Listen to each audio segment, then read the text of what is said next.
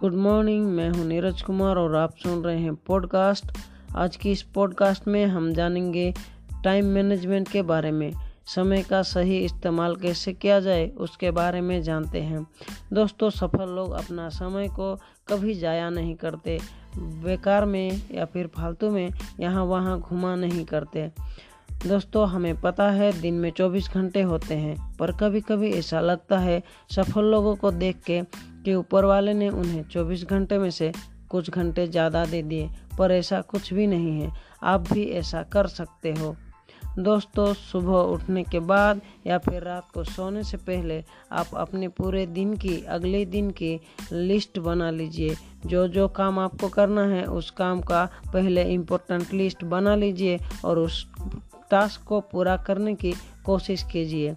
आलतू फालतू की social media WhatsApp group Facebook और इंस्टाग्राम इन सबसे आप दूर रहिए। सबसे कह दीजिए कि आपको वो पर्सनली फ़ोन करके या फिर ऐसे मिल के बात कर सकते हैं। और काम के बीच में हमें ब्रेक लेना भी ज़रूरी होता है। दो काम के बीच में ब्रेक लेके आप यूट्यूब पे नॉलेजेबल वीडियो या फिर टीवी, रोमांटिक वीडियो आप देख सकते हैं, क्योंकि हमारे दिमाग को रिलैक्स की ज़रूरत होता है, फ्री टाइम की ज़रूरत होता है, इसीलिए हमें ब्रेक लेना भी ज़रूरी है।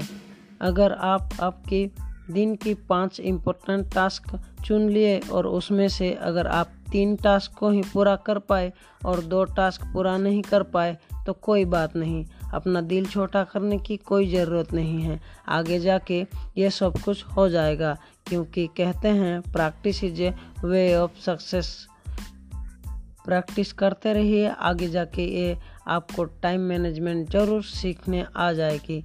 मिलते हैं अगली पॉडकास्ट में, तब तक के लिए बहुत सारा ख्याल रखिए।